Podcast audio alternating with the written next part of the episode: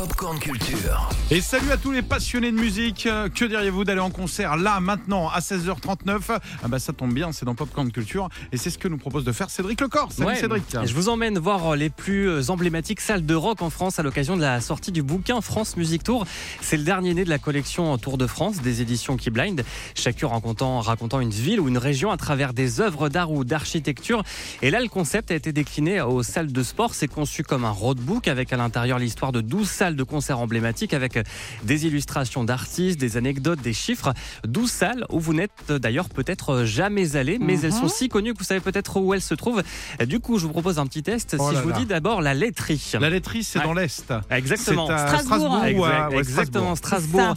2 millions de spectateurs y ont mis les pieds depuis son ouverture en 94 avec euh, dès le début des mastodontes tels que Jeff Buckley et Radiohead. Ah ouais, quand même. La laiterie accueille 150 concerts chaque année. A des festivals avec une prog très éclectique. Il n'y a qu'à voir euh, cette semaine. Ambiance heavy metal demain soir avec les Suédois de Hammerfall. Avant le groupe iPhone iPhone vendredi.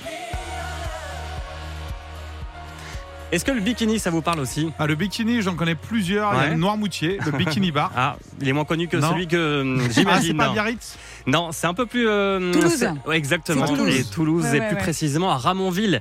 C'est juste à Mm. côté, un haut lieu du rock sudiste qui a accueilli plus de 5000 groupes entre 1983 et 2001. Une salle qui a une histoire euh, très forte puisqu'elle a été euh, soufflée par l'explosion de l'usine AZF et va rester silencieuse pendant 6 ans Mm. avant de renaître dans un lieu flambant neuf. Et maintenant, si je vous dis la coopérative de mai, Euh, La Belle de Mai. ça. on est Ça, dans, le c'est à centre, Marseille. C'est dans le centre de la France plutôt. À, à Bourges, Clermont. Un peu plus bas, Clermont, exactement. Clermont. Clermont-Ferrand, ouais. Une institution là-bas, située rue Serge Gainsbourg.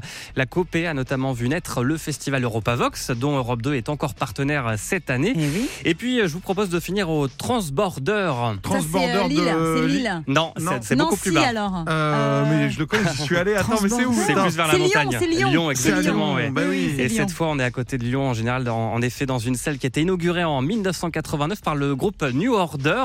Ah. 1800 places en tout avec euh, des Summers Session l'été euh, qui cartonnent.